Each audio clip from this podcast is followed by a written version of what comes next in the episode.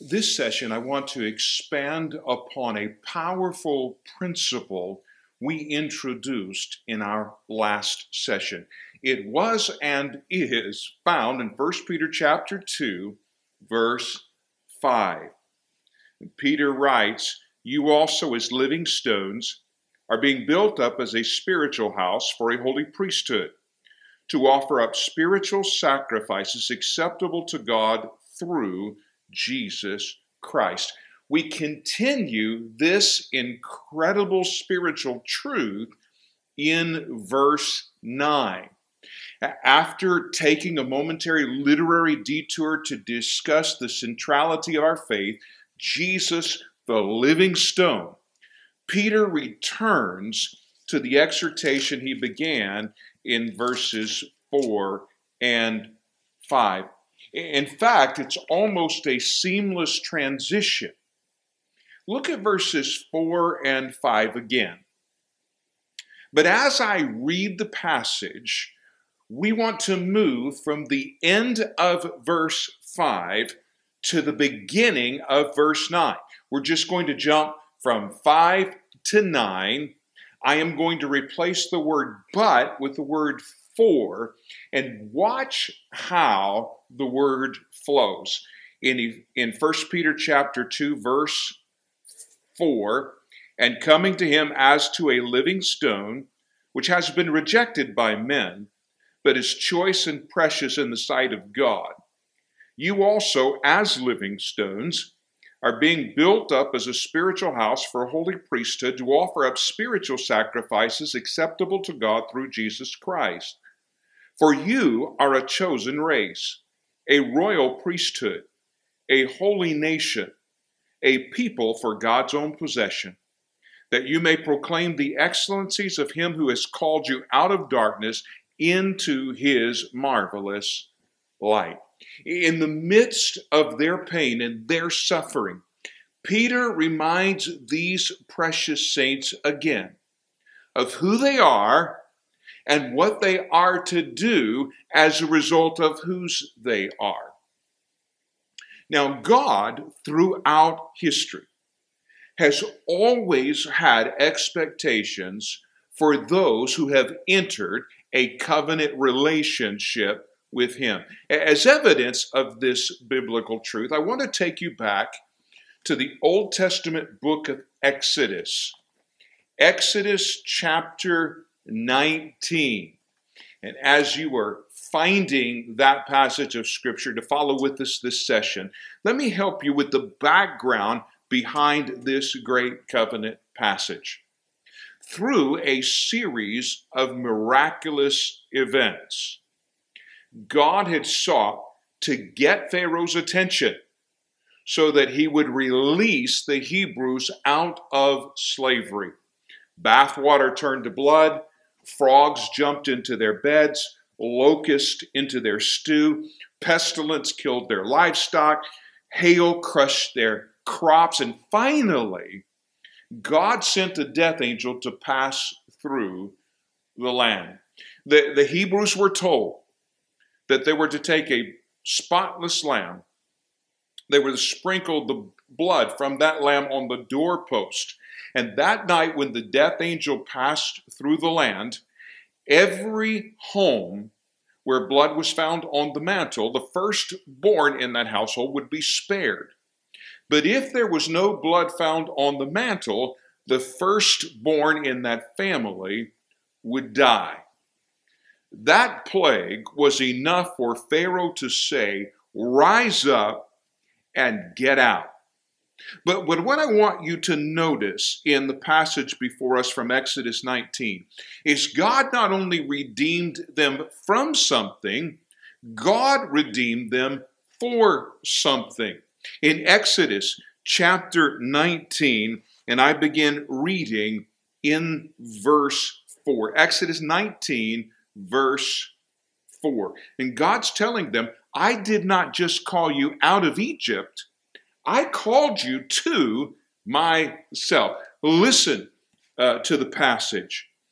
You yourselves have seen what I did to the Egyptians, and how I bore you on eagle's wings and brought you to myself. Now then, if you will indeed obey my voice and keep my covenant, then you shall be my own possession among all the peoples, for all the earth is mine. And you shall be to me a kingdom of priests and a holy nation. These are the words that you shall speak to the sons of Israel. Notice God said, I did not just call you out of Egypt, I called you to myself. Now I want you to hone in, zero in for just a moment on verse 5. Look at the personal pronouns that we find in that passage. Uh, we'll pick it up in verse 4.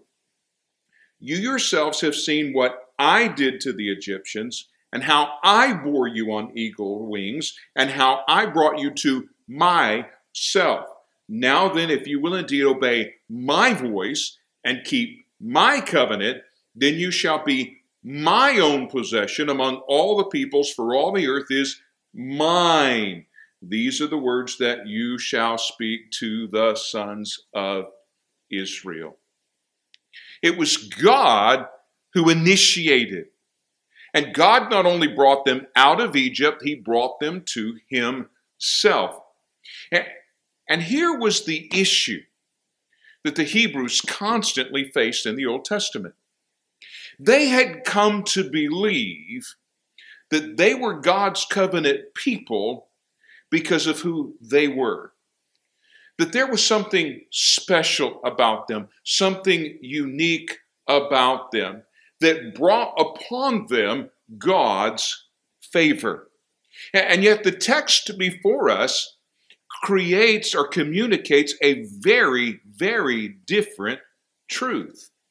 It was not, never had been, and never would be about them. It was about God. He had called them to himself so that he might they might make his name great among the nations. Israel came to be the people of God by God's choice, by God's covenant, and for the purpose of God's redeeming work. In fact, look at verse 5 again. We find an incredibly interesting phrase My own possession among all the peoples. The Hebrew word used there for possession is the word seguli or segulai. It is an incredibly unique word. Back in the ancient world, you could divide assets into two basic categories. One asset in the financial portfolio was property, real estate, and the buildings or the tents on that property or that real estate. That possession could not be moved. It was where it was, and it could not be relocated. However, the other category of their portfolio were the possessions like silver, gold, precious metals, stones. Those were movable possessions that could be taken by the Hebrews and relocated with them. So there was the real estate, the property, and the buildings on that property that were fixed. And then there were the other items that could be moved and relocated. That is the word segulai. It literally means a movable possession or a movable treasure. They were unique to God, but God had drawn them to Himself for a purpose. He had called them to be a movable possession, a movable treasure, a unique possession that He was going to scatter and move among the nations for the purpose of advancing His kingdom. Get it? Got it good? Which takes us back to the principle in 1 Peter chapter 2. 1 Peter chapter 2 will make the connection between Exodus 19, 1 Peter chapter 2, you will notice that what God said about co- his covenant people in Exodus 19 is almost identical in many ways to what he says about those of us who have entered the new covenant through the shed blood of Jesus Christ. Back to 1 Peter and what Peter had indicated uh, in regard to the people.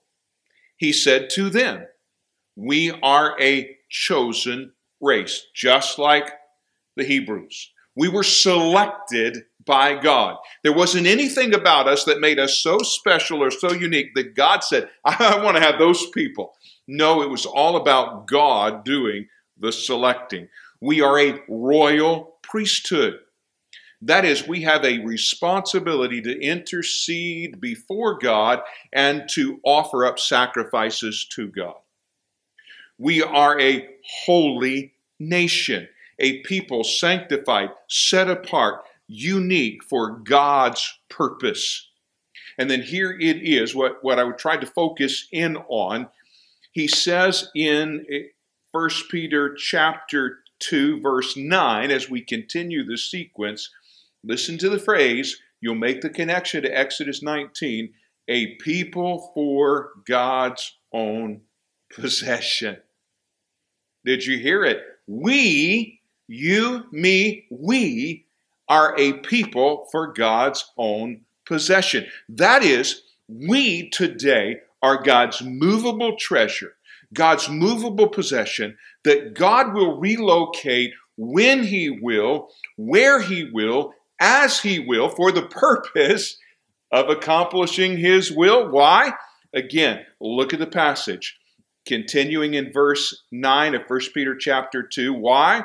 So that you may proclaim the excellencies of him who has called you out of darkness into his marvelous light. God had said to the Hebrews through Moses, Your responsibility as my covenant people is to make my name great among the nations. And here he says to those of us who have entered that new covenant through the shed blood of Jesus Christ, your responsibility is to make my name great among the nations. What did he say right there? That you might proclaim. The Greek word literally is to display, not what you say, but how you live. To display the excellencies of him who has called you out of darkness into his marvelous light. Are we willing to say, God, I am your movable possession? Move me where you want to move me, when you want to move me, so that I might, through my character and my conduct, make your name great among the nations. God, I want to be a portrait put on display that reflects who you are and how good you have been. It is time we, as the children of God, focus less on our privilege and more on our responsibility. The kingdom of God is not about us. The kingdom of God is all about the king, that we would make his name great. Like Israel of old, we are to make his name great among the nations. Continue in verse 10 of 1 Peter chapter 2. Here's the because. Why should we make his name great among the nations? Peter tells us, For you once were not a people, but now you are the people of God. You had not received mercy, but now you have received mercy. Peter reminds us we were on the outside of the covenant. But God, through Jesus Christ, has grafted us into the covenant, not because of who we are, but because of who He is. Look back at verse 10 again. You had not received mercy, but now you have received mercy. Remember, mercy is God not giving me what I deserve. I deserve death and hell because I was on the outside of the kingdom due to my sin and my rebellion. But the grace of God, God giving me what I do not deserve, the grace of God, which brought me forgiveness, has made me part of the family. God has brought us out of the darkness. God has brought us out of sin. God has brought us out of shame. God has built the bridge through Jesus Christ to close that gap of separation and bring us into the glorious light of His incredible redeeming love. But notice Peter, like Moses in Exodus 19, reminds us all that, all of this that has been done for us has been done for a unique purpose.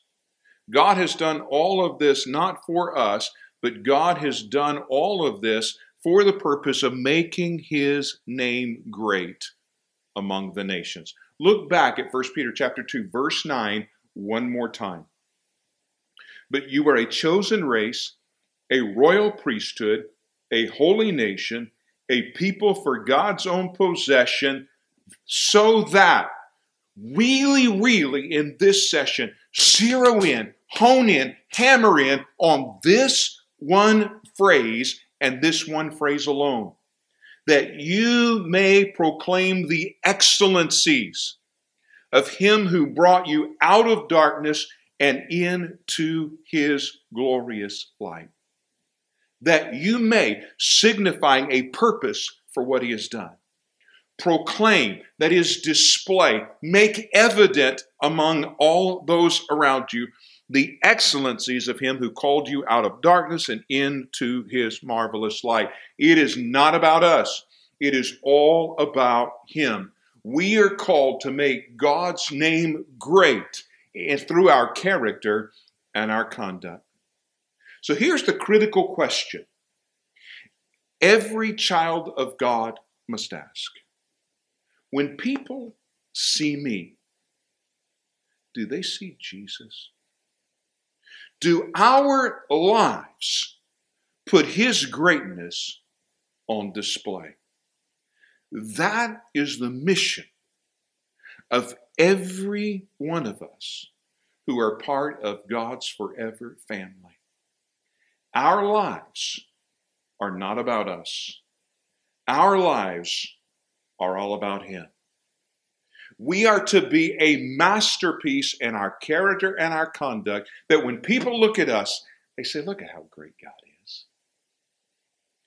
When they look at you, do they see you? Or when they look at you, do they see God? What a challenge for each of us. I'll see you next session. Once again, let me thank you for joining us on this journey through God's Word. We know your time is precious, and so we consider it an incredible privilege that you've chosen to spend it with us. As I have shared before, we'd love to hear from you. Knowing how we have encouraged you encourages us. Recently, I had an individual say, I sit in front of my computer with my Bible, with my notebook, with my pen, ready to learn from God's Word. If you're watching uh, on YouTube, you can leave a comments note at the bottom. We'd love to see those. Or you can reach us. Our email address is wordpowermm at gmx.com. Wordpowermm at gmx.com. If watching this ministry and learning from God's Word has encouraged you, please tell others about us, whether they watch us on YouTube, find us on Instagram, or on podcast. We'd love to know that we are being used by God to help people go deeper in their faith. God bless you. And again, thank you.